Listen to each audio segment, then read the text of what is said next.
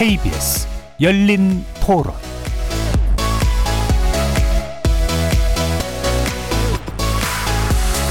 안녕하십니까. KBS 열린 토론 정준희입니다.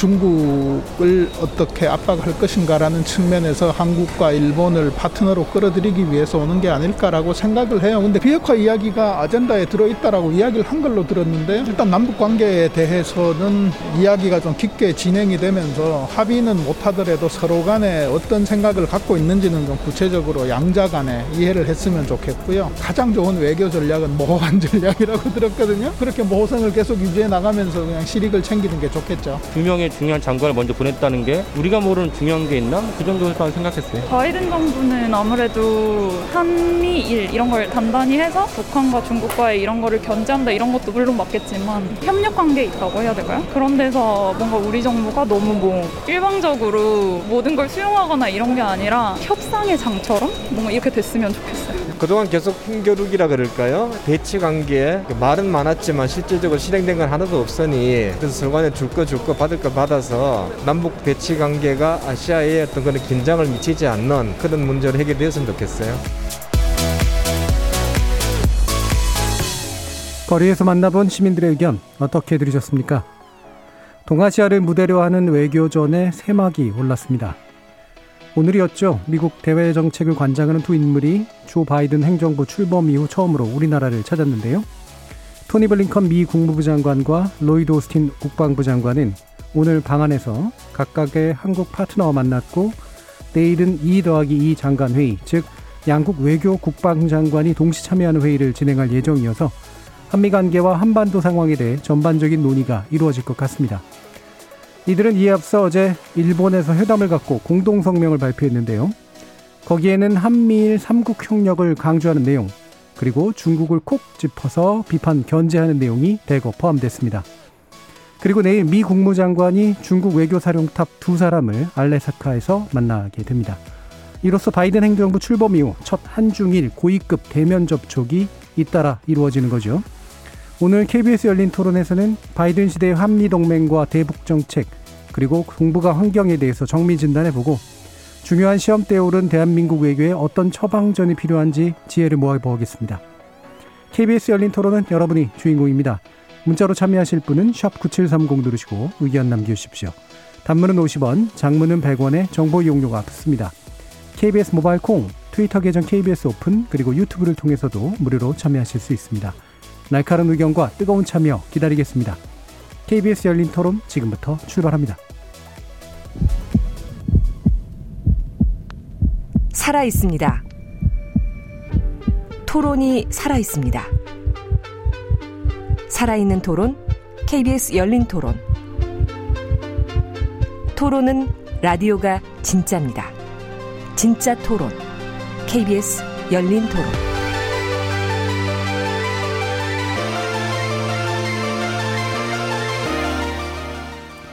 자, 오늘 논의를 위해서 어, 세 분의 전문가 모셨는데요. 일본, 미국, 또 중국에 각각 또 정통한 지식을 가지고 계시고 한중일 관계에 대해서 또 많이 어, 이야기를 해주실 분들입니다. 먼저 한일 관계 내 문제 정통한 전문가십니다. 세종연구소 진창수 수석 연구위원 나오셨습니다. 예, 안녕하세요. 자, 그리고 한중 관계 중국 전문가시죠. 호서대 전가림 교수 나오셨습니다. 네, 안녕하세요. 자, 한미 관계, 북미 관계 전문가십니다. 한국국방연구원의 김진아 북한 연구실장 나오셨습니다. 안녕하세요. 청취자 여러분들도 다양한 의견 부탁드리겠습니다. 자, 오늘 어, 말씀드렸던 것처럼 네, 국무장관, 미국의 국무장관과 국방부 국방장관이 이제 우리나라를 방문했죠. 일본도 거쳐 왔고요. 음, 그다음에 알래스카로 또 이제 향하게 될 예정이라고 하는데요. 어, 일단 첫 방문지가 이제 아시아, 동아시아다라고 하는 점도 뭐, 그 오바마 정부 이후로 보여지는 좀 중요한 특징인 것 같은데 일단 현재와 같은 상황에 대해서 어떻게 보고 계시는지 세 분 의견 간단히 듣고 구체적인 내용 어, 들어가 보도록 하겠습니다.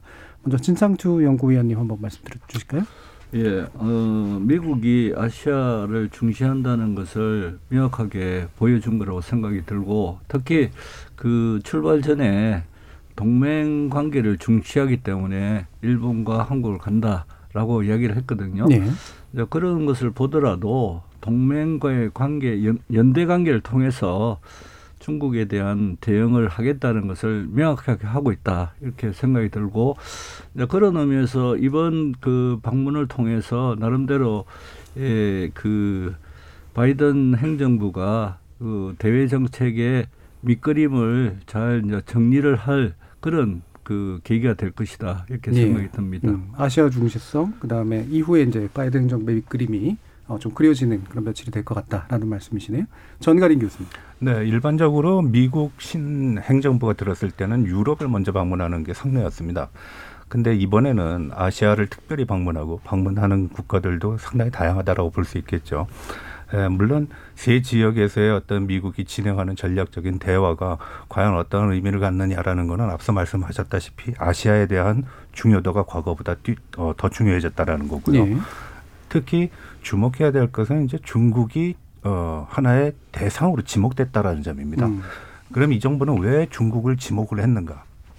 그리고 중국이 갖는 미국에 대한 도전과 어떤 위기 의식은 과연 무엇인가에 대한 공감대를 형성해 나가는 것이 지금 상황에서는 굉장히 중요한 부분인데 과연 이러한 방문을 통해 가지고선 이런 공감대가 동맹 관계 그리고 나아가서는 이제 우방 관계까지 미칠 수 있는가 아마 그것이 핵심이 되지 않을까라고 생각합니다. 예, 그러니까 중국을 바라보는 미국의 시선이 한국과 일본과 같은 동맹국에게 어떻게 공유될 것인가라는 문제가 이제 관건이다.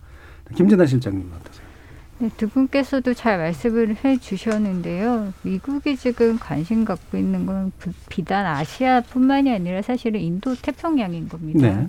최근에 블링컨 장관이 브리핑 할 때도 얘기를 했었죠. 인도 태평양이 결국에는 글로벌 지정학의 중심이다라고 했기 때문에 인도 태평양에서 가장 중요한 동맹이 누구냐? 그러고 보니까 조약에 기반한 동맹은 결국은 일본 예. 그리고 한국이다. 그리고 가장 요즘 계속 얘기하는 게 팀워크가 중요하다라고 얘기를 하거든요. 왜냐하면은 중국을 앞으로 대응을 해야 될 때 굉장히 우세한 위치에서 대응을 해야 되는데 그렇기 때문에 힘을 모아야 된다. 그렇기 때문에 지금 순서가 일본 가고 한국 가고 그다음에 중국과 이 모든 것을 대, 어, 대화를 바탕으로 해서 미팅을 한다라는 건데요. 예. 내부적인 그런 어떤 분위기가 지금 있느냐면은 국방부 내에서도 중국을 대응하기 위한 TF가 새로 짜졌어요. 그래서 중국에 대해서 어떻게 앞으로 어 이제 어프로치를 할까? 엘라이 레트너가 굉장히 강경한 중국 어그 강경 대중에 대중 있어서 강경파. 대, 예, 강경파이거든요. 그리고 인태사령관도 최근에 청문회라면서 얘기를 했었던 게 미중의 군사 밸런스가 앞으로 변할 수 있다. 그렇기 때문에 이 밸런스를 어떻게든 유지하기 위해서 동맹으로부터의 그런 협력을 계속 구해야 된다. 예. 이런 여러 가지가 논의가 있는 가운데서 또 한편으로는 이번 새로운 정보가 들어올 때는 two plus two 지금까지 중단이 되어 왔습니다. 음. 어떻게든 살려서 전략적인 메시지를 계속 내보내야 된다. 이게 상징적으로 굉장히 중요하기 때문에 어, two plus two를 어떻게든 빨리 해야 된다는 그런 요구 사항도 있었어요. 이런 모든 것들이 맞물려서 지금의 방미, 아, 방한 그리고 음. 방일이 이루어진 게 아닌가라고 예. 생각해 볼 수가 있겠습니다. 뭐 이따가도 논의하겠지만 인도 태평양의 전략적 중요성을 보는 과정에서 이제 아시- 아시아가 또한 부각되는 면이 있고 어, 그중에 이제 중국과 또 이제 한일 예, 동맹을 어떻게 이제 만들어낼 것인가라는 문제인 셈인데 그러면 이 부분도 좀 말씀 주시죠. 그러니까 전에 이제 우리가 이제 바이든 행정부 출범 시기쯤에 논의했을 때는 국내 문제 상당식 기간 아마 집중할 것 같다. 그리고 아마 후반기나 돼서야 이제 뭔가 움직임이 시작될 것 같다라는 그런 얘기들도 있었는데 비교적 빠른 행보라고 보십니까? 아니면 적절한 수준에서 좀 예측 가능했다라고 생각하세요? 저는 예측 가능했다라고 생각이 들어요. 예. 일단 대외 정책에서 계속적으로 얘기했던 게 동맹 회복을 우선순위다라고 얘기를 했기 때문에 이제 레토릭이 아니라 행동으로 하는 거를 보여줘야 된다 그런 그런 요청들이 있었고 그리고 이제는 행동해야 될 때라는 그런 부분들이 상당히 많이 논의가 됐었거든요. 그래서 네. 무슨 얘기를 하게 되냐면 중국에 대해서도 이제는 이제 작전 운용 계획까지 빨리 마련을 해야 된다라고 했고 그리고 최근에 사실 어, 오스틴 장관이 인도 태평 양 사령부를 먼저 들르고 그리고 이- 어, 예. 일본 가고 한국으로 오는 거예요. 그러면 이 인도 태평양 사령부에서 정말 전략적으로 공동으로 같이 협력해야 될 것이 어떤 소요들이 있는지 분명히 파악을 하고 그것들을 국민국과 빨리 논의를 하는 그런 절차를 빨리 밟고 싶었을 거라는 생각이 들고 그런 것들과 맞물려 봤을 때 이건 적절한 시기다라고 볼 수가 있을 것 같습니다. 예. 자 그러면 그 이건 뭐 되게 대중적인 관심이긴 합니다만 이건 이제 진창수 위원님께 여쭤봐야 될 것 같은데 네. 왜 순서가 일본 한국이야? 뭐 이런 생각 가지고 계시는 분들 많이 있거든요. 이게 어 예를 들면 오바마의 재판이냐 아니면 그냥 원래 동선 짜기가 편해서냐 뭐 여러 가지 이제 생각들이 있을 수 있잖아요. 뭐 동선 짜기도 편하겠죠. 아무래도 미국에서 오는데. 근데 기본적으로 그 미일 동맹은 지역 동맹의 역할을 하고 있고 예. 한미 동맹은 북한에 대한 위협에 대응하는 수준을 갖고 있기 때문에 이 좀 동맹의 에, 범위가 좀 다르지 않느냐라고 생각이 듭니다. 그리고 동맹의 범위가 다른 것과 동시에 어 아까도 두 분도 말씀하셨지만은 결국 그 중국에 대해서 어 전략적 대응을 해야 되겠다는 것이 이제는 저 미국의 정치권뿐만 아니라 미국의 여론에서 광범위한 컨센서스를 갖고 있죠. 예. 그런데다가 COVID 어, 19이라는 그 코로나의 시대에 들어오면서 더욱더 중국에 대한 불신을 가지게 된 거죠. 그런 의미에서는 인도 태평양 전략이라는 것을 계속하게 되고 거기에 쿼드라는 것을 어, 지속하게 되면서 일본의 중요성이 조금씩 부각되고 있고 이제 그런 선상에서 한국도 방문을 하지 않으면 이 동아시아에 사실은 북핵 문제라는 것을 공백을 가지고 올 수밖에 없기 때문에 뭐 중요도를 이야기한다면 어느 국가가 더 중요하다고는 지금은 이야기할 수는 없으나 네. 그러나 두 국가가 함께 그 미국 함께 중국을 대응해야 되지 않느냐라는 음. 생각은 강한 것 같아 이렇게 생각이 듭니다. 예. 자, 그럼 이제 중국이 이제 결국에는 이제 굉장히 중요한 키잖아요. 네. 뭐 이번에 방문도 이제 사실 그런 거고 중국은 당연히 이제 여기에 대해서 이제 굉장히 예의주시할 수밖에 없는 상황일 것 같거든요. 정가림 네. 교수님 어떤가요? 그렇습니다. 뭐 과거의 트럼프 정부 같은 경우에는 중국에 대한 물론 어떤 그 반감이 상당히 컸다라는 것도 사실이고 실질적으로 중국에 대한 압박도 존재했습니다. 예. 그렇지만 그것이 대부분 무역이라든지 기술적인 측면에서 접근을 하다 보니까 수단상의 문제가 있었던 것은 사실이거든요. 그리고 어 중국에 대한 어떤 봉쇄와 압박을 하는 과정에서 단독의 행동, 미국 스스로의 어떤 힘이 강하다라는 것을 재확인하고자 하는 입장에서 출발했다라는 것이 문제의 핵심입니다. 그것의 한계가 지난 4년 동안 노출이 된 것이고요. 그리고 또 어, 동북아 문제, 특히 인도 태평양이란 큰 범주 안에서 봤을 때 중국과 북한 문제를 동시에 다루지 않고 분리해서 다뤘다는 것도 문제입니다. 음.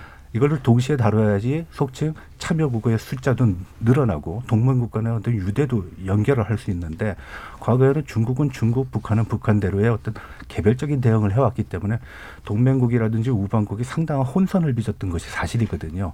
그래서 이러한 측면에서 보면은 미국의 대중 압박은 어, 사실 조금 좀 조정 단계에서 성숙 단계로 가고 있는 듯한 그런 인상을 받습니다. 중국이 지금 이 상황에서 미국의 대외 행보에 대해서 굉장히 관심을 갖는 것 중에 하나는 바로 이러한 것이 현실화되고 있다라는 것이고 어, 각계 전투가 아닌 어떤 연합을 통해 가지고 중국을 압박한다는 겁니다. 마치 70년대, 80년대의 냉전 시대 때 모습이 재현되는 것이 아니겠는가 하는 것이고요. 또 앞서 말씀하셨던 것과 마찬가지로 일본을 왜 먼저 방문했냐? 사실 일본에는 과거에는 태평양 사령부였었거든요. 네. 그것이 인도 태평양 사령, 네. 사령부로 확대가 됐습니다. 그러니까 전략적인 어떤 의지라는 것이 굉장히 분명하게 드러났다라고 볼 수 있는 것이죠.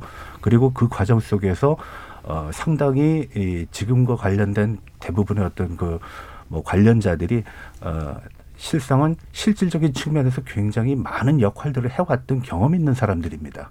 과거 정부에서는 미국이 그렇지 못했어요. 뭐 상업을 하는 사람들도 있었고 어, 장사를 예. 비즈니스맨들도 있었는데 이거는 속칭 외교 안보 국방 영역에서의 전문가들로 집약이 됐다라는 측면도 상당히 중국에게 있어서는 부담스럽다. 그리고 중국이 직면한 상황이 지금 같은 상황을 지속한다 그러면 중국이 희망하는 중국의 꿈이 사실 이루어지기 힘들 수도 있다라는 음. 측면의 어떤 조바심도 있었다고 봅니다. 예. 그러니까 트럼프 정부 하에서는 뭐랄까 이렇게 목표가 좀 약간 좀 잘 안 잡히는 그런 압박은 굉장히 강한데 그렇죠. 그죠 압박의 방식이나 이런 것들이 약간은 뭐 사업가 비즈니스맨 이런 사람들까지 다 모여가지고 좀 섞여 있었다면 이번에 이제 외교 국방 쪽에 완전히 전문가들이 제대로 된 어떤 압박이라든가 또 다른 어떤 전술 이런 것들을 쓰기 때문에 이런 상당히가 훨씬 더 이해하는 과거에는 가시적인 가치를 상당히 중시했습니다. 네. 돈의 이동 아니면은 어, 기술적인 이동 예. 속칭 눈에 보이는 것이죠. 근데 따지고 보면은 동맹이란 가치는 가시적인 측면보다 비가시적인 측면이 더 강하거든요. 우리가 어떠한 유대로 뭉쳤느냐. 그것이 어, 장기적인 습성 그리고 더 전략적인 습성에서 조절, 조절 하기 쉬웠는데 트럼프 행정은 그걸 하지 못했습니다. 아, 그러니까 많은 동맹국들이 과연 우리의 동맹이 맞나 하는 그런 의문을 품었었고 그러니까 각자 도생하는 그런 모습을 취해왔던 것이 사실입니다. 예. 그러면 김진아 실장님 어떠세요? 그러니까 우리가 왜 국제 정치를 이해할 때 보면 가장 냉정하게 이른바 이익이 작동하는 이제 그 무대다라고 이제 보통 인식을 하잖아요. 근데 방금 정가리 교수님 이제 말씀을 들어보면 트럼프 때는 너무 그게 이제 눈에 보이는 그런 이익 중심으로 이제 움직였었던 건데 실제로 동맹이랑 그거보다는 좀 더 가치적인 측면들이 굉장히 강하게 섞여 있기 때문에 그래서 이제 그 현재 모습은 이제 그거를 다시 가치 쪽으로 이제 복원하려고 하는 그런 것이다라는 건데 이 두 가지의 그 어떤 균형이랄까요? 이게 어느 정도라고 좀 이해를 하는 게 좋을까요? 일단 동맹이 뭐 때문에 시작이 됐는가? 네. 그럼 가치를 공유하기 때문이고 위협이 같기 때문이다라는 거거든요. 음. 미국이 계속 얘기하는 게 항상 동맹은 진화해 왔다는 거예요. 탄력적으로 변화해 왔어요. 상황적으로. 예.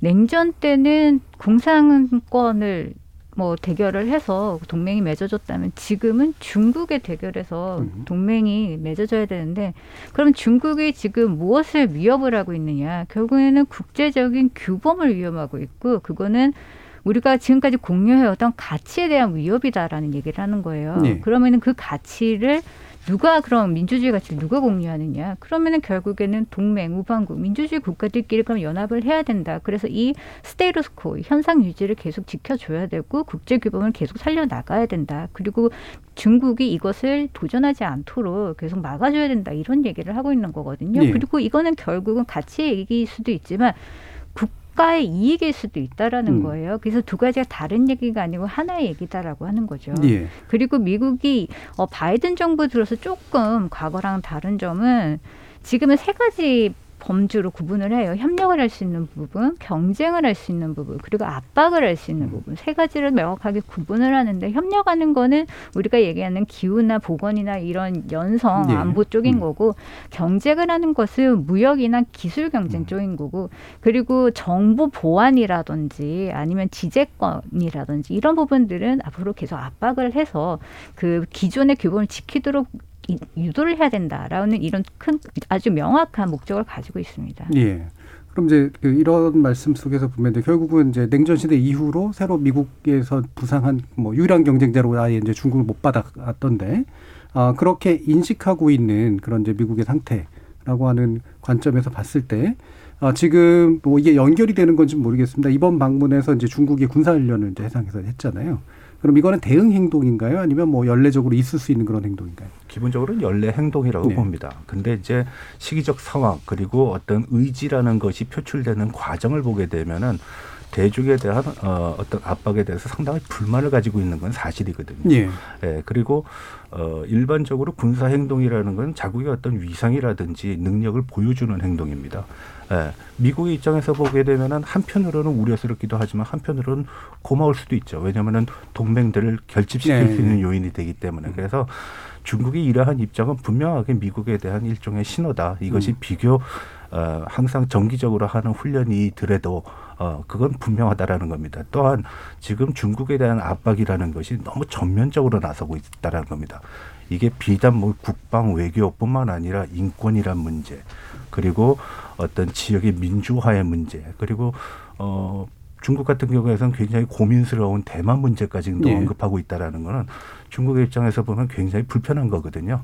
거기에 대한 불편한 심기를 어, 아주 노골적으로 표출한 것이라고 음. 보는 게 맞을 겁니다. 예. 자, 그럼 방금 말씀 나온 것처럼 이제 그런 이제 미국이 이제 중국을 대상으로 했던 그런 메시지의 이제 구체적인 형태가 이제 바로 이제 그 일본과의 만남 속에서 이제 성명을 통해서 이제 드러나고 있잖아요. 네. 그럼 거기서 우리가 이제 어떤 메시지를 좀 찍어서 주목해야 될지 진정구 박사님께서 좀 말씀해 주시죠. 그러니까 일본의 입장에서 보면 그 중국이라는 상대라는 것은 어, 안보 문제에 있어서 생각그 예. 어를 위협하는 그런 존재로 생각할 수 있고 그다음에는 그 경제적으로는 어느 정도 같이 에, 뭐 협사 어, 협력을 해야 되는 부분이라고 생각할 수 있는 거죠. 그러니까 어, 양면적인 측면이 있는 거죠. 네. 그런데 이번에 그 two plus two 회의에서 나타난 현상은 주로 안보 문제에 집중하고 있는 거죠. 거기서 특히 그 센카쿠를 둘러싸고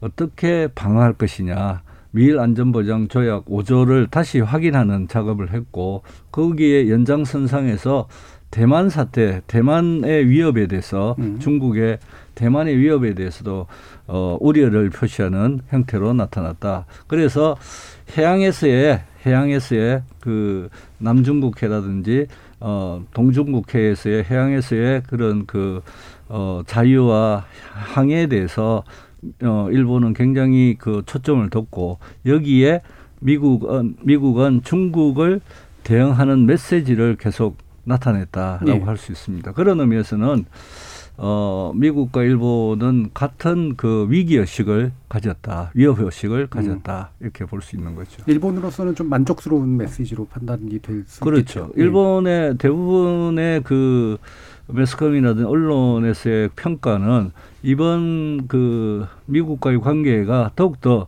강화됐고 음. 그리고 일본과의 미국이 그 군사적으로 일체화되고 있다라는 음. 것에 대해서 많은 그 매스컴은 환영의 뜻을 표하고 있다고 봅니다. 예.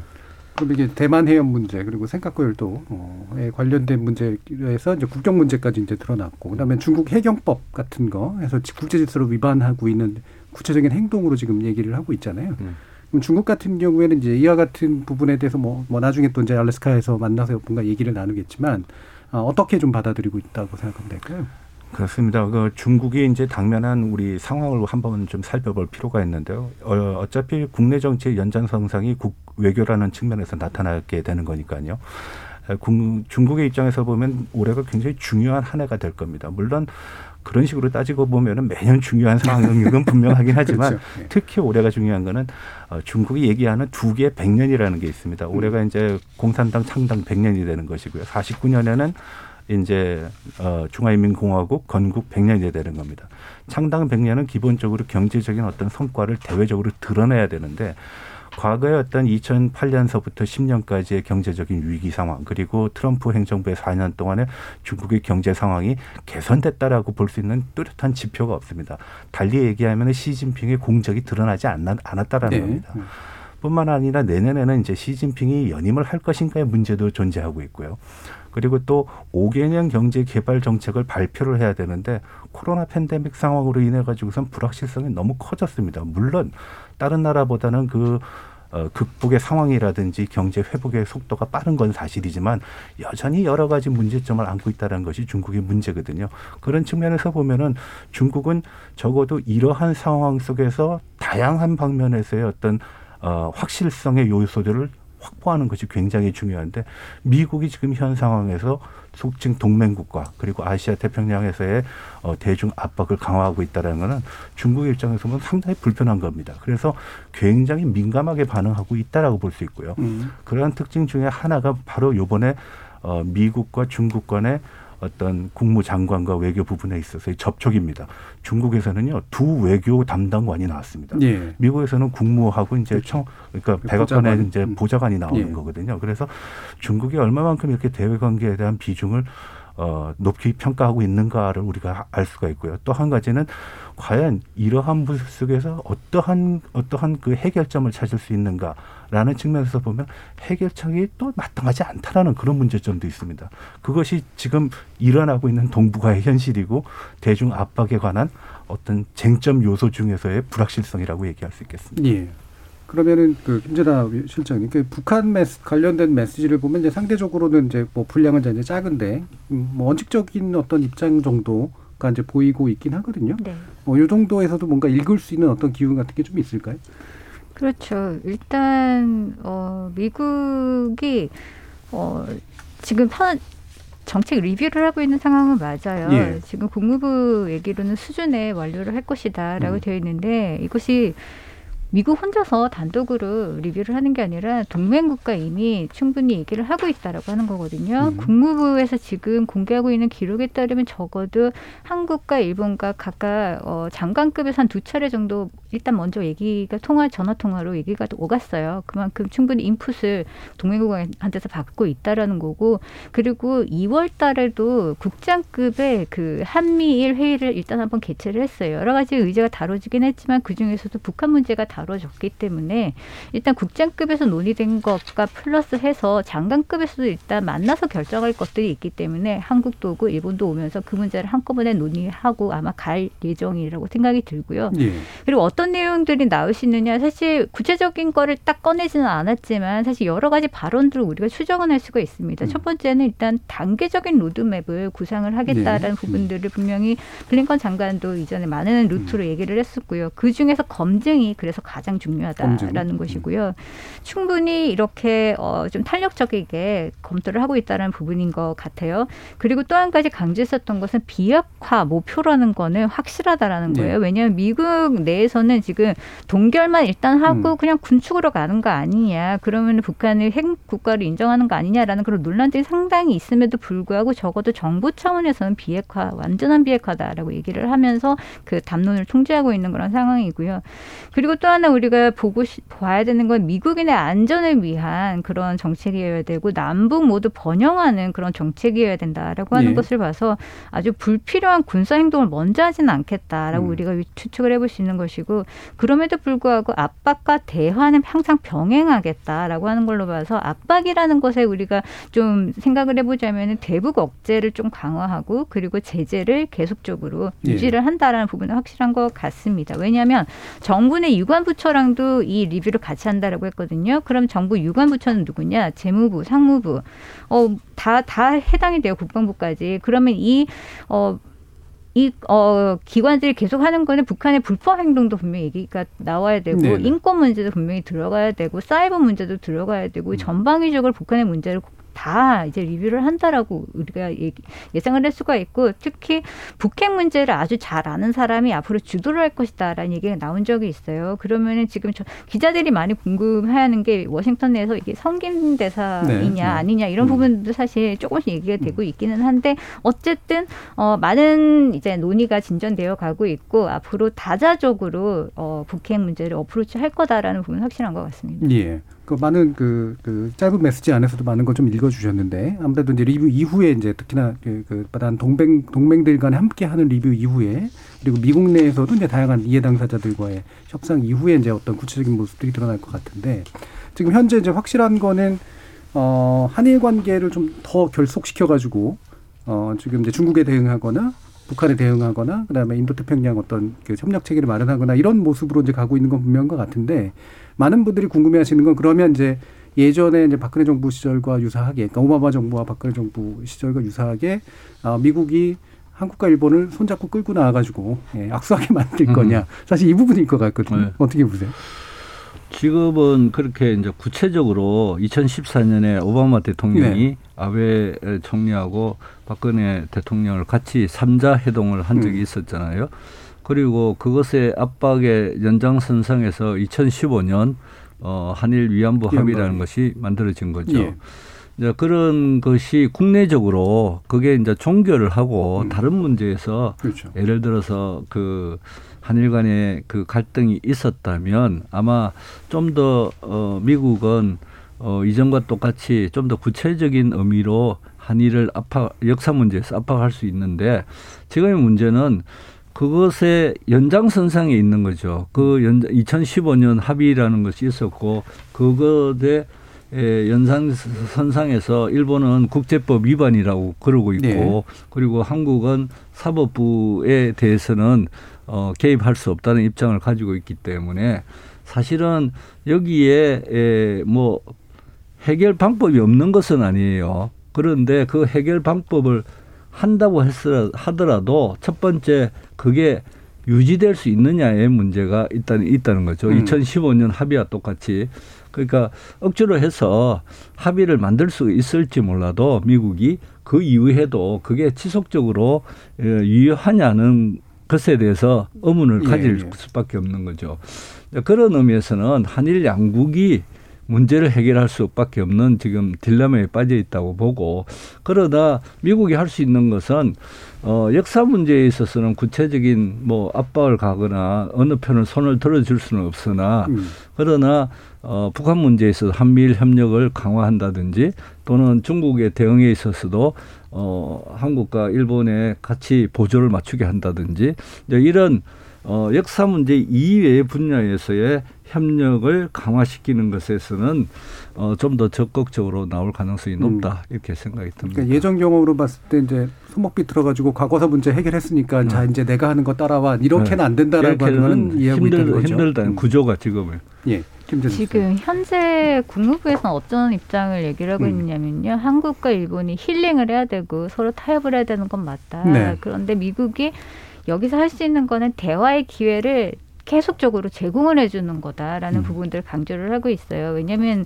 지금 오- 바이든 정부 들어가 있는 사람들이 자유 제조주의자들이거든요. 네. 결국에는 좀 더 많이 미팅을 하고 음. 좀더 이해를 하면 협력이 패턴화 될 수 있다라고 예, 이렇게 절차 미- 체계를 예. 중시하는 예, 음. 믿는 사람들이기 때문에 그 어느 정도까지 개입을 할 것인가 그거는 관, 개입까지는 아니더라도 계속 기회를 대화할 수 있는 기회를 만들어 줘야 된다는 거고 사실 부장관 일때 어, 블링컨 네. 지금의 현 장관이 사실 이 3개월마다 한미일 정례 회의를 해야 되는 걸 계속 고수를 했었어요. 음. 아마 같은 어프로치를 취하지 않을까라는 그런 생각이 듭니다. 음, 적어도 자주 만나야 된다라는 네. 식으로 예. 네, 기본적으로 우리가 인도 태평양 전략이 중국을 압박하는 거라고 얘기하는데 아마 첫 번째 조건은 어, 한미일 간의 삼각 공조가 굉장히 유기적으로 돼야 된다라는 게 전제일 겁니다. 예. 그게 되지 않은 이상의 인도 태평양 전략이라는 거는 너무 범, 범위도 넓고 음. 그리고 어, 어떤 유대라든지 응집력이 강하게 나타나지는 않습니다. 그래서 적어도 동북아 지역에서 한미일의 어, 어떤 공조를 통한 동맹 관계, 어, 국가는 동맹 관계가 형성돼야 되는 것이고 아마 중국도 가장 우려하는 부분이 한미일 동맹일 겁니다. 예. 그건 뭐 이미 몇 년 전에 강경화 장관께서 한미일 동맹 우리 안 한다라고 삼불이라는 걸 가지고 얘기했을 때도 이미 증명이 된 바가 있거든요. 음.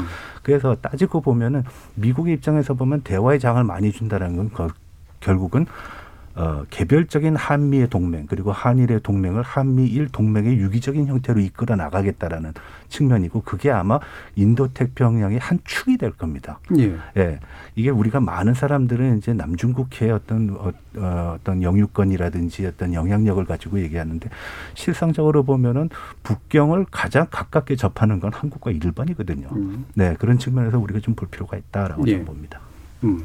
그러면 혹시 뭐더 음. 어, 그러니까 한일 관계에서 그 미국의 역할이라는 것은 기본적으로 이제 이 아까 말씀도 하신 대화의 장을 만들어주고 협력을 할 수 있는 모티브를 제공하고 그런 거죠. 예. 그런데 이제 그것을 유지하고 그런 그 협력의 장을 유지하고 그리고 여론을 설득하고 이런 것들은 한국 정부나 일본 정부가 해야 될 일인데 문제는 일본 정부는 이제는 한국 정부와 관계를 어떻게 하든지 이렇게 엮이기를 싫어하고 있는 거죠. 예. 그러니까 어 한국의 그 요번에 그 요미르 신문에서도 나, 나 나왔지만은 강창일 대사가 그 외무장관하고 만나기를 신청을 했으나 아직까지 만나지를 못하고 있는 거죠. 예. 그리고 대화가 대체적으로 단절돼 있다. 대화를 뭐 해야 사실은 어 그것에 대한 솔루션도 서로 이야기할 수 있는데 일단 대화 자체를 단절하고 있고 한국이 어떻게 하든지 해결책을 제시해라는 입장에 일본이 서 있기 때문에 지금으로서는 한국이 대화를 하겠다고 3월 1일 날 문 대통령께서도 어, 대화 제의를 했음에도 불구하고 실무적인 선상에서는 전혀 진전이 없다. 예. 네, 이런 상황에서 역사 문제에 대해서 미국이 압박을 가한다고 한들 한일 정부가 그걸 들을 리가 만무한 거죠. 음. 이제 그런 의미에서 아까도 제가 말씀드렸다시피 협력할 수 있는 부분을 일단 빨리 늘리는 게 필요하다. 그러니까 어 코로나 방역이라든지 이게 굉장히 중요한 과제 아니에요. 그런 의미에서 한일 양국은 다른 분야에서 일단 협력할 것을 빨리 찾아내고 그것을 통해서 신뢰를 회복하는 수순으로 가야 이 역사 문제에 있어서도 고리를 풀 수 있는 대화의 장이 열릴 것이다. 예. 이렇게 보는 겁니다. 그러니까 일본 정부가 한국 정부, 현재 한국 정부에 대해서는 아주 아주 냉정한 태도를 가지고 네. 있는 거, 거의 무시하는 태도를 네. 가지고 있는 건 뭐 여러 차례 확인이 됐고 한국 정부 같은 경우는 약간 양면적이었잖아요. 어, 대화할 수 있으면 하겠다. 하지만 이제 역사 문제라든가 이런 부분은 타협 안 하겠다. 이제 이렇게 된 거였었는데 지금 한국 정부가 이제 최근에 이웃 국가로 이제 일본을 이제 표시 표시한 거 음. 이런 것은 어떻게 좀 그럼 이해를 하는 게 좋을까요? 그러니까 그 일본에서도 어 그 가치를 공유하고 있는 네. 어 한일 양국이라는 말에서 가치를 공유한다는 말을 뺐지 않았어요. 예. 그게 아직까지 복원이 안 됐어요. 그런 의미에서 일본에서도 한국은 가치를 공유하지 않는 국가로 생각을 하고 있다는 거예요. 네. 그리고 한국도 일본이 없는 상황에서 국제 관계를 운영하는 것에 대해서 별로 불편함을 느끼지 않는다는 거예요. 예. 그러니까 필요성이 사실은 그 국제 정치의 흐름에서 보면 어 지금 그 블링컨이 오듯이 한미 일이라는 협력을 통해서 미국은 중국에 대응하기 위해서 한, 한 어, 한일의 협력이 필요함에도 불구하고 한일 양국은 어 이전과 다르게 국제 정치에서 한국과 일본을 서로 예. 어 동반자로 생각하지 않는 음. 그런 현상이 나타나고 있기 때문에 예. 실질적으로 그 한미일 협력에는 중요성은 있으나 이것이 실현되고 굉장히 그 적극적으로 움직이는 것에는 여러 가지 장애물이 있지 않느냐라는 예. 생각이 듭니다. 뭐 이런 거 말씀 나온 김에 그러니까 네. 지난번에 이제 그 위안부 문제 가지고 이제 논의할 때 어, 뭐 호사카 교주 교- 교수님이나 이런 분들이 우리 한국도 너무 이제 일본하고 어떻게든 그래도 그래도 되- 잘 돼야 된다라는 생각하지 말고 그냥 무시하고 가자라고 하는 이제 말씀해 주셨어요. 물론 제가 좀 단순하게 표현한 거긴 합니다만. 그럼 이제 말씀드린 한국하고 일본 이제 서로 아유 굳이 뭐 이렇게까지 옛날처럼 뭐 좀 애쓸 필요가 뭐가 있어 또는 밑으로라도 물밑 협상을 할 필요가 뭐가 있어 이제 이런 입장이고 미국이 외려 이제 정작 한일이 좀 같이 잘해주기를 바라는 그런 입장이 이제 돼버린 거잖아요. 어, 한국과 일본의 이런 성- 상호 인식이라고 하는 것이 단지 이제 미국에게만 아쉬운 문제일지 아니면 한일간에 있어서 사실은 실질적으로 문제가 있는 걸지 어떻게 생각하세요? 일단 역사 분쟁 이런 거는 그냥 상수다라고 음. 예. 생각하고 장기적으로 해결해야 된다라고 음. 그렇게 이해가 있는 것 같아요. 그리고 이건 주권 문제이기 때문에 음. 미국이 뭐 손목을 비틀어서 해결하라고 할 수 없는 문제고 가장 지금 미국이 걱정하고 있는 건 이러한 역사적인 문제 때문에 일어나고 있는 분쟁이 군사적인 협력까지 영향을 네. 미칠까 봐 그걸 사실은 걱정을 하고 있는 거거든요. 사실 2018년에 그 초, 초계기 사건 사건 때문에 때. 음. 사실 좀 냉각기에 접어들었어요. 예. 그래서 군사 그 협력이 여러 가지 레벨이 있는데 이게 뭐 고위급 회담, 훈련, 그리고 상호 교육, 교육, 뭐 음. 교류, 그리고 정보 교환까지 예. 굉장히 많은 그런 레벨이 있거든요. 근데 상당히 많이 지금 정체돼 있는 그런 상황인데 이런 것들을 언제든지 재개가 가능한 그런 수단들이기는 해요. 예. 이거는 이제 역사적인 문제랑 좀 분리해서 군사적인 차원에서 다시 재개를 하면 되는 것이고 항상 보면은 이게 협력이 좀 높아졌다 낮았다 하는 그런 흐름들이 음. 있는데 그 흐름에서 가장 큰 변수가 결국에는 군사적인 위협이 오느냐 안 오느냐 그래서 네. 같이 대응해야 할 시기냐 아니, 아니냐 이거 상당히 어, 변수가 되거든요. 2017년 음. 같은 경우에는 한일 간의 군사적인 협력이 굉장히 높았던 시기이고 그때는 북한의 미사일과 핵 네. 실험이 가장 많았던 때거든요. 그렇기 때문에 이런 흐름에 따라서 앞으로 이제 미국이 원하는 건 중국의 위협이 계속 커지고 있으니까 이제 다시 또 한 한 하나로 뭉쳐서 이제 음. 군사적인 협력을 계속 해야 된다라고 얘기를 하고 있는 거죠. 그런데 지금 당장에 뭐 한국과 일본이 같이 다자협 뭐 군사 뭐 훈련을 하는 건 없지만 사실 작년과 재작년에 보면은 미국과 일본이 참여했었던 다자 훈련에는 한국이 상당히 많이 참여를 했어요. 이게 세, 세 또는 둘로 하는 건 아니고 여러 음. 다자로 할 때는 한국이 계속 참여하면서 계속 커넥션을 유지했다는 점도 우리가 좀 이해할 필요가 있을 것 같습니다. 음. 그러니까 한일 협력이 왜 필요하냐. 그리고 한국과 일본은 서로 남으로 살아서 우리에게 도움이 되느냐. 이 질문을 네. 하신 거 아니에요. 그렇죠. 예. 근데 사실은 국제 정치의 흐름에서 보면 강대국 간의 싸움이 영토 분쟁을 하거나 그러니까 이런 그 그런 싸움이 아니죠. 결국 결과적으로는 경제 번영을 그렇죠. 하기 위해서 기술 전쟁을 하고 있고 플랫폼 전쟁을 하고 있고 룰 전쟁을 하고 있는 거 아니에요.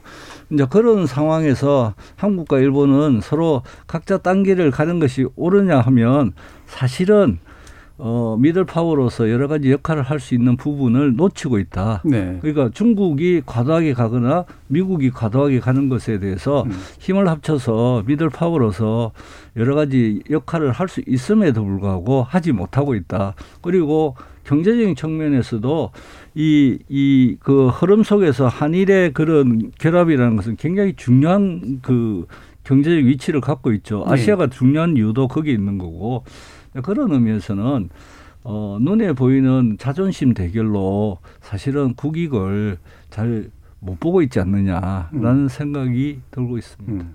그러니까 당장 누가 굽히고 말고의 문제를 떠나서 네. 사실 상호 호혜적인 그런 네. 영역들이 충분히 있는데 그 부분이 이제 안 되고 있다는 말씀이시잖아요. 한일 간의 공통의 어떤 이슈, 쟁점 혹은 뭐 목표 그런 게 없는 거죠 지금. 음. 예.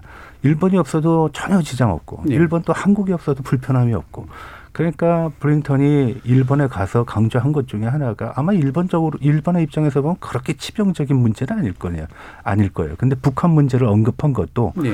한일이 공이 북한의 어, 어떤 위협을 받고 있다는 건 사실이거든요. 그래서 그러한 한 공통 분모를 찾아가는 그런 여정이 아니겠는가 저는 그렇게 봅니다. 알겠습니다. 자, 그러면 또, 어, 뭐, 지속 문제, 미화 문제라든가 이런 것도 또 뒤에서 잠깐 더 얘기를 해보면 좋을 것 같고요. 지금까지 들어온 청취자들의 의견 한번 또 들어보고 가겠습니다. 정희진 문자 캐스터. 네, 청취자분들이 보내주신 문자 소개해드리겠습니다. 스위트하트님, 일본은 쿼드도 가입하면서 미국과의 돈독한 동맹을 과시했습니다. 그렇기 때문에 우리나라보다 일본을 먼저 방문한 게 아닐까요?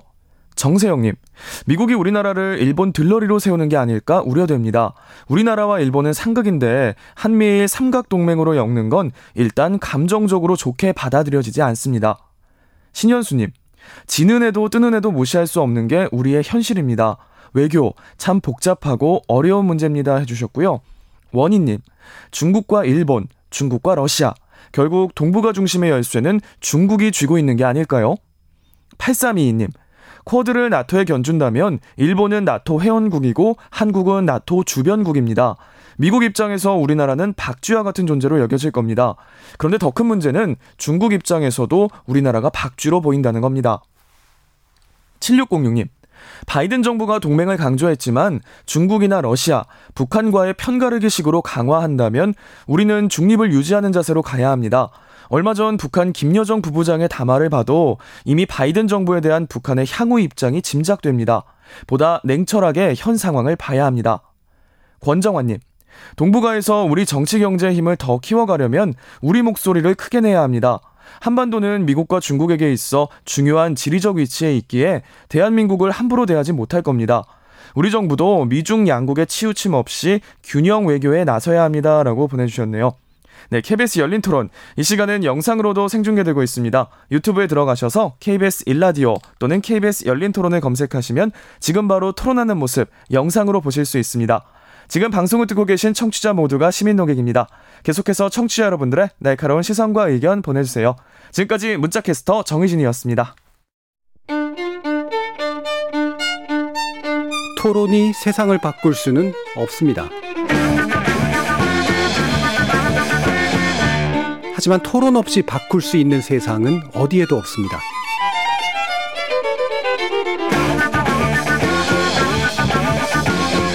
세상의 선한 변화를 갈망하는 당신. 정답이 아니라 질문의 힘을 믿는 당신. 우리 KBS 열린 토론에서 만납시다.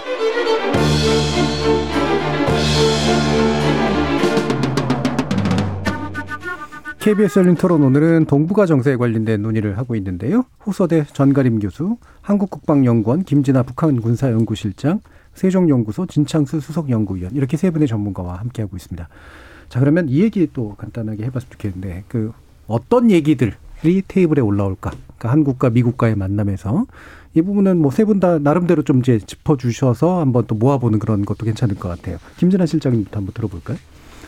어, 일단 의제는 동맹, 한반도, 지역 협력, 글로벌 다 내놓았다고 다. 예, 음. 얘기가 있어요. 그만큼 많이 얘기를 하겠다. 각 측면에서 얘기를 하겠다라는 거고 지금 한국의 입장은 협력 범위를 확대하는 부분들을 아무래도 이번엔 좀 강조를 하겠다라는 입장인 것 같습니다. 네. 그래서 글로벌 현안과 관련해서는 기후나 코로나 문제에 어떻게 한국이 기여를 할수 음. 있는지를 분명히 얘기를 할 그럴 어, 상황이고요. 그리고 하- 아무래도 미국이 가장 중시하는 게 인도 태평양 전략에 한국이 어떤 역할을 맡을 수 음. 있는가 이 부분을 분명히 강조를 할 텐데 이때 한국 정부는 신남방 정책과 연계성이 있는 부분들을 강조할 것이다 라는 그런 입장을 가지고 있는 것 같습니다. 왜냐하면 이제는 북한 문제만의 논의를 할 수는 없어요. 예, 왜냐하면 예. 글로벌 전략을 얘기를 해야 되는 그런 시점이고 아무래도 첫 만남이기 때문에 아주 포괄적인 그런 아젠다를 가지고서 지금 한국 정부가 가지고 있는 정책과 미국의 음. 정책이 어떻게 윈윈할 수 있는지 음. 그런 부분들을 상당히 논의하지 않을까라는 음. 생각이 들고 이거는 미국이 관심 있어 하는 그런 위협 인식의 공유, 가치의 공유 이것과도 사실은 맞아 떨어지는 그런 음. 방향성이라고 할 수가 있죠. 음, 아무래도 이제 첫 만남이 되다 보니까 포괄적으로 패드를 쫙다 이제 깔아놓고 이제 논의할 수밖에 없는 아마 그런 조건일 것 같은데 아마 청취자 여러분들은 북핵 문제 어떻게 될까 이런 문제에 대해 훨씬 더 관심이 많으시겠지만 실질적으로 논의의 핵심 의제가 되긴 어려울 거다 이런 말씀이신 거죠. 그 여러 가지 의제 중에 음. 하나가 될 예. 거다라는 거죠. 정가림 교수님.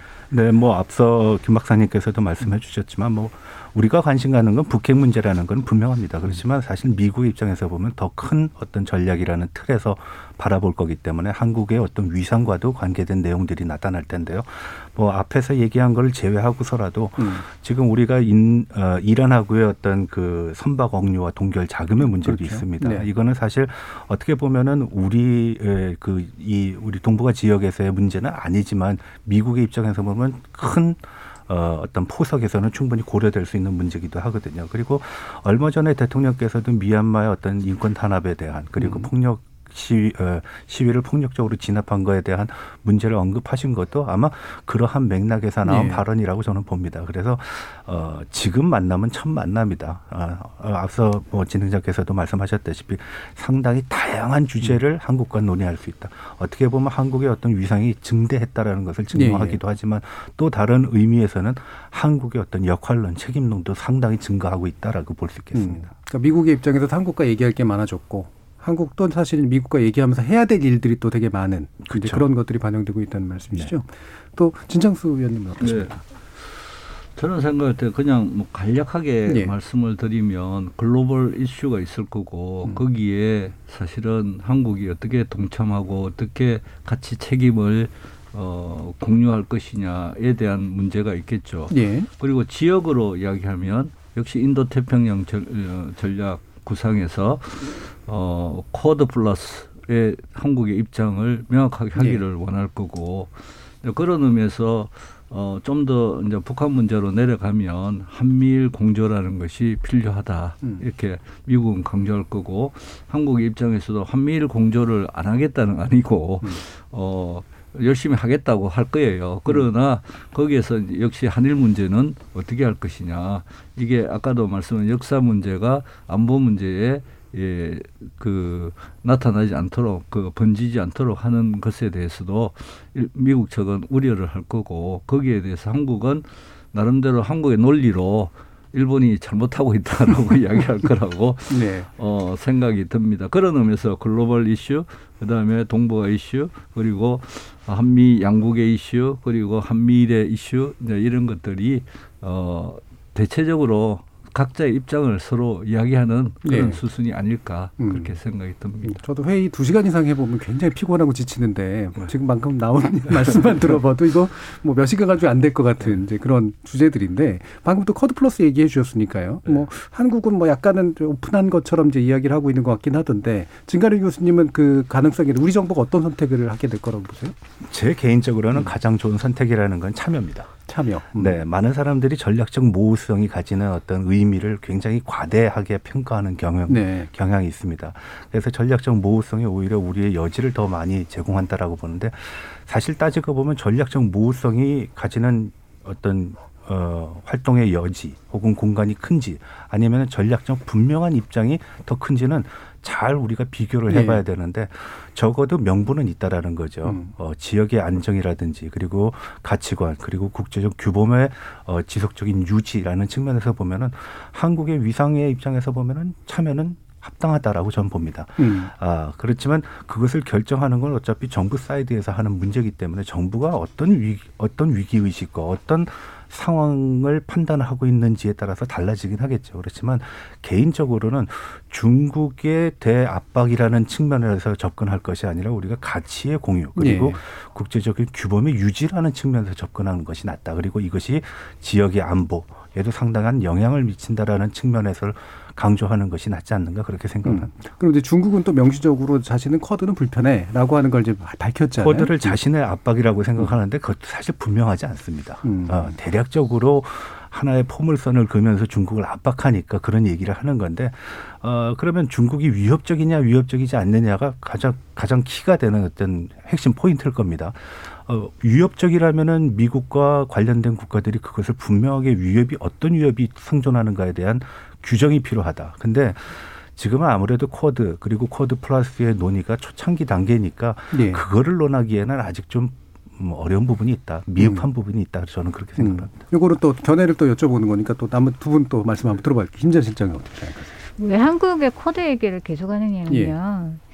사실 외교 국방장관 회의인 2 플러스 2를 하고 있는 국가가 어디냐면 호주 1985년도였고요. 예. 그리고 일본 다음에 최근에 2018년에 인, 아, 인도였어요. 예. 지금 쿼드에 들어가 아, 있는 그렇죠. 국가들이에요. 음. 그리고 한국이란 말이에요. 그러니까 적어도 쿼드 안에 음. 2 플러스 2를 하고 있는 국가들끼리 한번 묶는 게 좋겠다는 그런 구상인 것 같아요. 예. 하지만 사실 쿼드라는 거는 굉장히 포괄적인 의제를 다루거든요. 최근에 했었던 쿼드도 기후, 에너지, 코로나 다 얘기를 했어요. 네. 그러면서 명시적으로는 지금 현존하는 여러 가지 협의체 중에서 하나이고 그리고 이것은 하나의 국가만을 타겟으로 하는 건 아니다라는 거를 충분히 밝히고 있는 게 쿼드 안에서도 각각 생각이 다 달라요. 예. 그리고 인도도 굳이 대결하고 싶어 하지 않고 호주도 굳이 경쟁 때문에 계속 관계가 안 좋아지기는 싫어하는 그런 상황이거든요. 그렇기 때문에 이게 단순히 중국을 겨냥한 거다라고 했, 그거를 몰고 가면 오히려 한국으로서는 더 부담이 스러운데 네. 사실 이것은 훨씬 더 탄력적으로 운영이 가능한 거고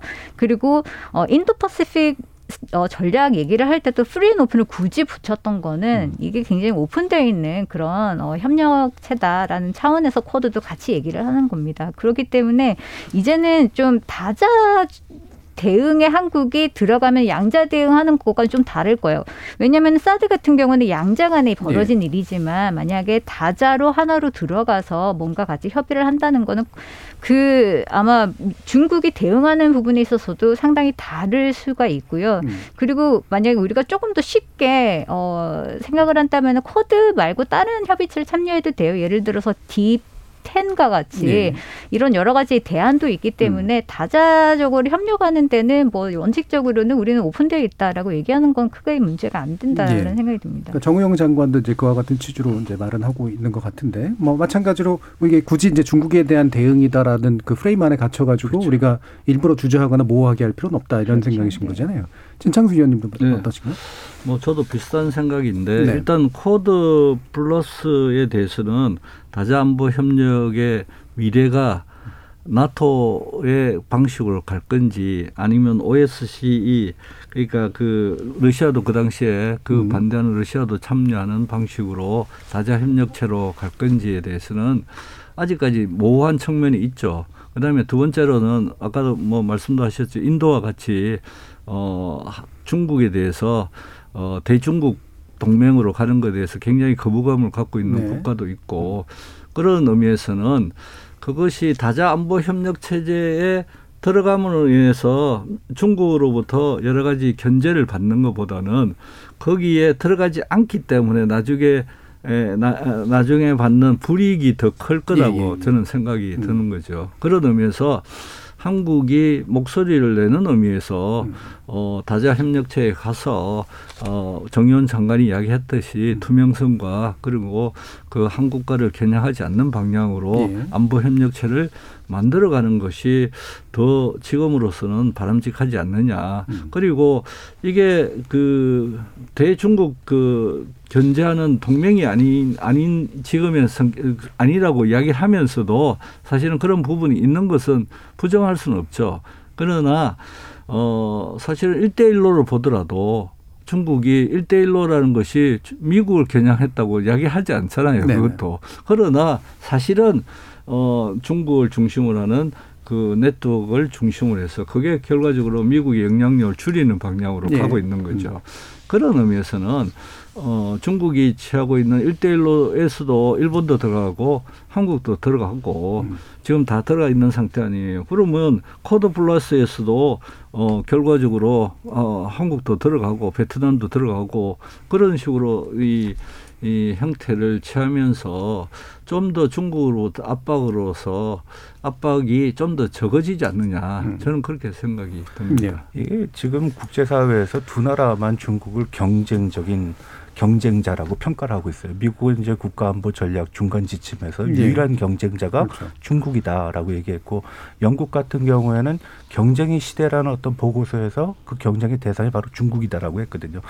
근데 그러한 뉴스를 가지고 우리가 그 경쟁자를 우리도 같이 인식한다라는 시각으로 접근할 것이 아니라 예. 앞서 말씀드렸다시피 다양한 부분에서의 협력 논의 라는 측면에서 보면 보다 유연하게 대처할 수 있다라고 봅니다. 음. 네. 패권국이거나 패권국이었던 데들이 패권국으로 올 어, 그럼요. 대상을 알아보는 셈인 거죠. 그렇죠. 그, 그 관점에서 보면. 자, 그럼 북한 문제도 한번 짚어보죠. 이게 북한이 지금 이제 그 김여정 부부장 같은 경우가 이제 뭐 예상은 했습니다만 이제 군사 문제까지도 포함해서 상당히 부정적인 이제 메시지를 내긴 했는데 그게 제대로 부정적인 메시지인지 아니면 그냥 사실은 안 낼 수 없기 때문에 내는 그런 부정적인 메시지인지도 약간 헷갈리는 측면이 있는 것 같은데 어떻게 보세요, 김전혜 시장? 일단 아무 말을 안 하는 게 이상한 거죠. 그렇죠. 왜냐하면 예. 너무 패턴이었잖아요. 예. 얘기를 하는 게. 그리고 했던 얘기를 보면은 동족을 겨냥한 침략 전쟁 연습이다. 이거는 굉장히 음. 원칙적으로 늘 해왔던 네. 그런 표현이었고요. 그리고 왜 하필이면 지금이냐 여러 차원에서 볼 수가 있는데 일단 지금 한미 어, 연합훈련이 2부로 구성되어 있는데 첫 번째 파트는 방어인데 두 번째 파트는 반격이에요. 음. 이번 주 월요일부터 이제 반격이 예. 들어가는 그런 타이밍이었고 그리고 국무부가 또 굉장히 전략적 메시지를 한번 던졌어요. 음. 북한 반응을 떠보려고. 그게 뭐냐면 북한과 이미 2월 중순부터 접촉을 했는데 아무 반응이 없다라는 얘기를 슬쩍 던졌거든요. 제가 예상하기로는 지금 대화가 쉽지 않겠다고 판단한 것 같아요. 음. 왜냐하면 과거를 봤을 때 이란과 대화할 때는 철저하게 비밀로 붙였거든요. 접촉한다는 걸 아무런 얘기도 안 하고 확실하게 확실해질 때까지 이제 비밀로 하다가 이제 서투렸단 말이에요. 만약에 북한이랑 대화가 가능성이 있겠다고 생각했으면 끝까지 조금 더 버텼을 텐데 아마 네. 좀 부정적인 시각이 있었던 것 같아요. 그래서 음. 한번 이제 던지는 그런 차원에서 북한이 가만히 있을 수는 없으니까 뭔가 이제 제스처를 취한 거지 않을까라는 그런 또 생각을 해볼 수가 있겠고요. 그리고 뭐 여러 가지 얘기 중에서 지금 보면은 조평통을 뭐 이제 무시를 하겠다 그리고 국제 관광부 없애겠다 이런 얘기들이 들어있기는 한데 이게 과연 남북 대화에서 중요한 기관인가 그건 아니라는 거죠. 왜냐면 거기는 통정부가 있고 거기가 메인 채널이기 때문에 그 얘기는 안 하고 다른 주변적인 기구들 얘기를 한 걸로 봐서 아주 뭐 작심을 하고 이제 대화 뭐 교류를 끊겠다라는 그런 의미보다는 지금 상황에서 한 번쯤 해야 되는 그런 음. 반응일 수도 있고 그리고 한국과 미국이 어떤 식으로 나오는지 한 번 더 지켜보겠다라는 의미도 있을 수도 있고 좀 복잡한 것 같습니다. 예, 뭐 아직 미사일 같은 거 쏘지는 않고 있고. 네, 예, 그렇죠. 예. 2009년과 비교했을 때는 정말 상황이 달라요. 2009년 같은 경우에는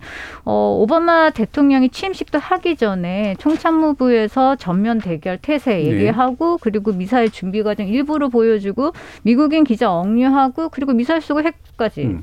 실험을 했잖아요. 그 상황과 비교하기는 지금은 좀 어려운 것 같아요. 음. 개인적으로는 네. 굉장히 패착이라고 생각합니다. 북한의 패착. 북한의 반응이. 네, 음. 왜 그러냐 그러면은 어, 일상적인 정례화된 어떤 패턴을 답습했다라는 측면에서 보면 전혀 이상할 것이 없는데 예. 어, 인민들을 상대로 해가지고선 이것을 공개를 했다라는 것이 첫 번째 패착입니다. 그건 뭐냐?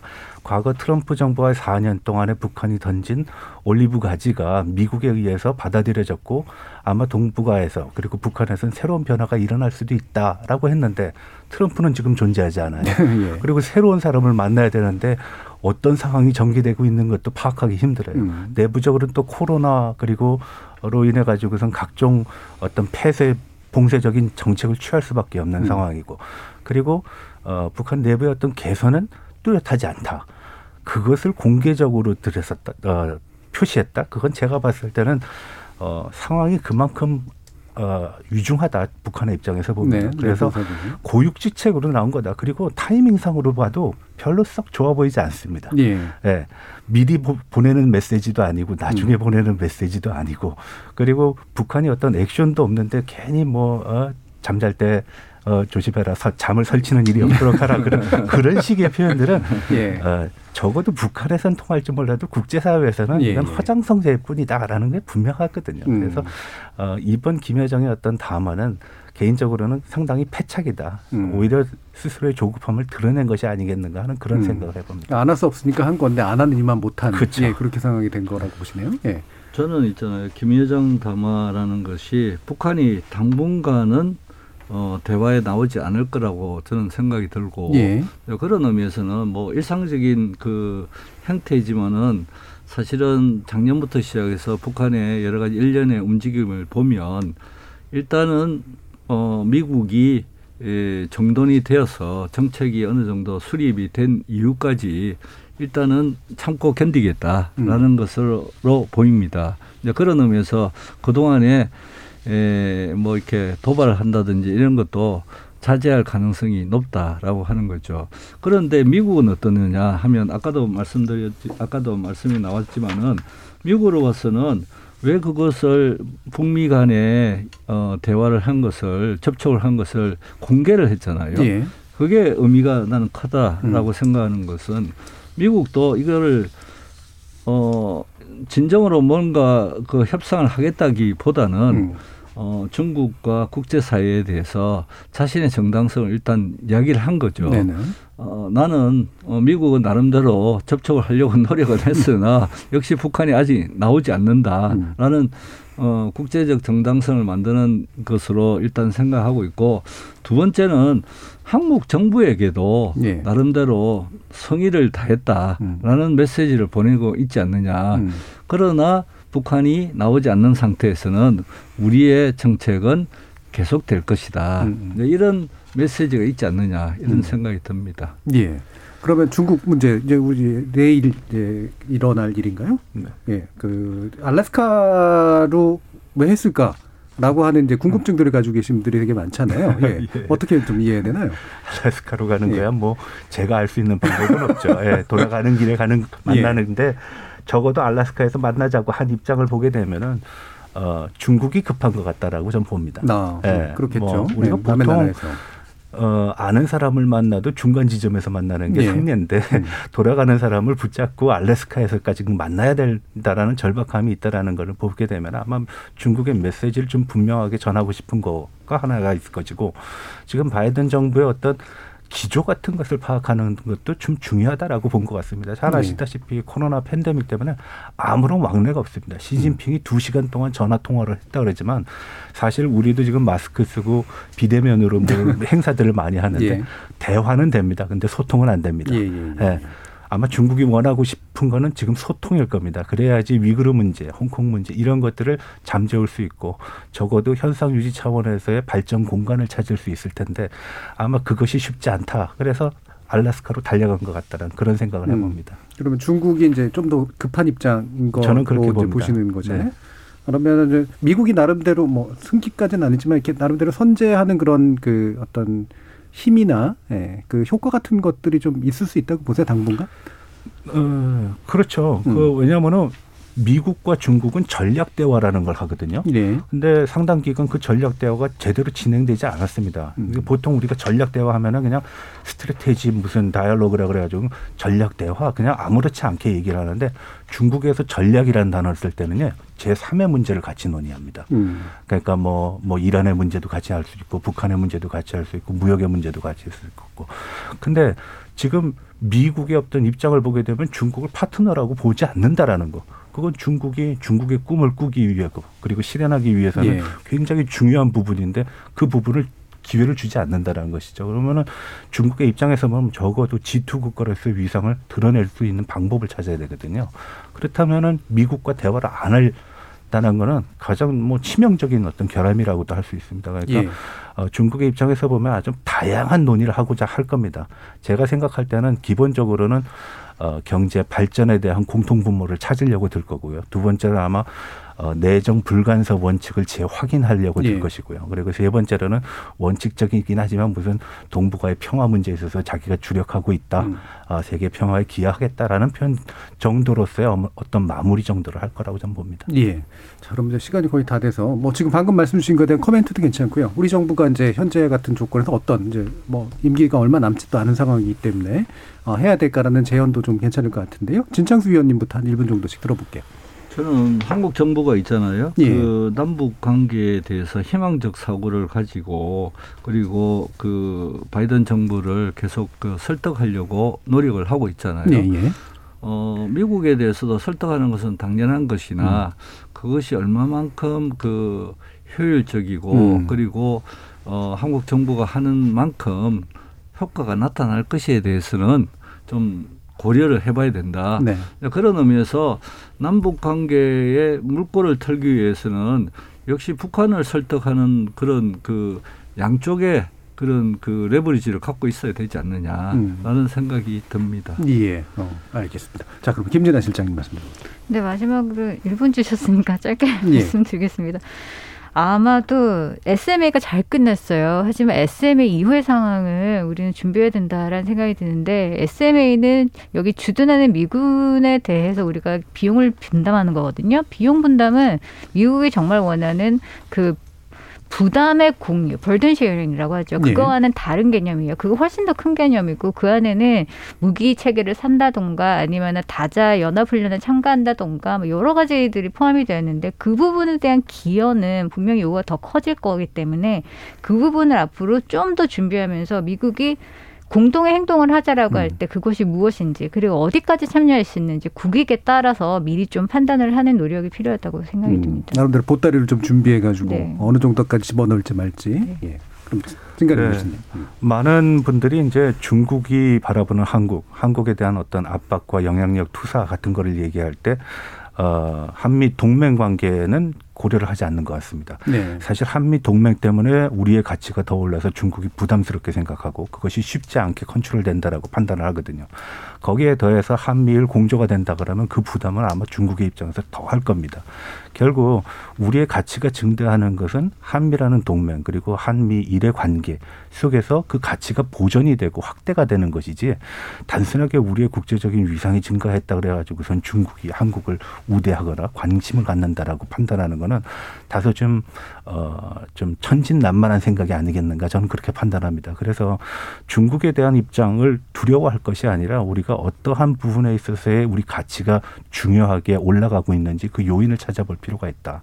그래서 한미 공조, 한미일 관계 공고화에 대한 주력을 하는 그런 방법을 정부 차원에서 모색할 필요가 있다라고 봅니다. 그러니까 독자적인 선택이라든가 뭐 균형자 역할 다 중요한데 결국은 이제 한국의 위상이 지금보다도 훨씬 더 또 좋아지는 건 한미 동맹과 한미일 관계 안에서 그 힘이 더 이제 부각될 수 있다라는 이제 그런 말씀으로 이해가 되네요. 자 오늘 뭐 여러 가지 복잡한 어, 이슈들을 가지고 말씀을 들어봤는데요. 그래도 저 재미난 이야기들 많이 들어서 좋았던 것 같습니다.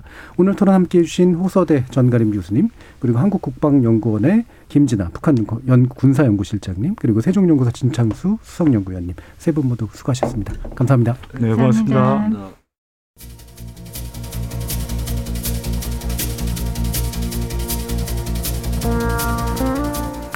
비록 각국의 정부는 연속성을 지니지만 그리고 특히 대외 정책은 다른 어떤 분야보다도 영속성을 중시하지만 한국과 미국의 정치 환경이 지난 몇 년간 워낙 다채로운 얼굴을 보이면서 큰 진폭을 그리다 보니 동아시아 질서를 둘러싼 그리고 그것과 연계된 국제 질서 역시 예측 가능성이 그리 높지만은 않아 보입니다. 트럼프 시대 유산을 딛고 다시 시작하는 미국의 바이든 정부, 그리고 남은 1년을 잘 마무리해야 되는 한국의 문재인 정부. 그저 큰 인연 없이 스쳐 지나가는 2021년이 될까요? 아니면 코로나 이후의 세계를 여는 초석을 다질 수 있을까요? 큰 꿈을 꾸어도 좋지만 냉정하게 현실을 직시할 필요도 있는 것 같습니다. 지금까지 KBS 열린 토론 정준이었습니다.